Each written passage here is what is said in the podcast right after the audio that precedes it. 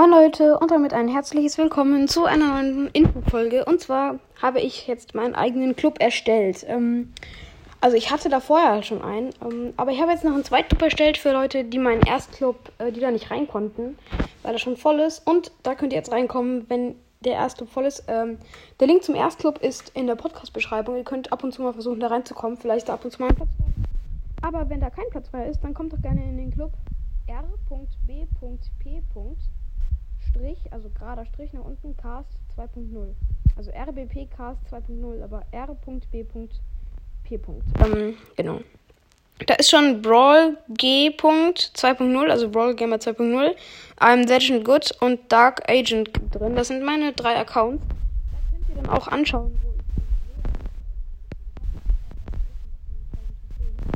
Da könnt ihr dann auch mit mir in den Lobby gehen. Dann könnt ihr auch die ganzen Sachen sehen. Falls ihr mir nicht glaubt, dass ich Leon gezogen habe und Lola und Squeak, könnt ihr dann auch da hinkommen und und, und es euch anschauen.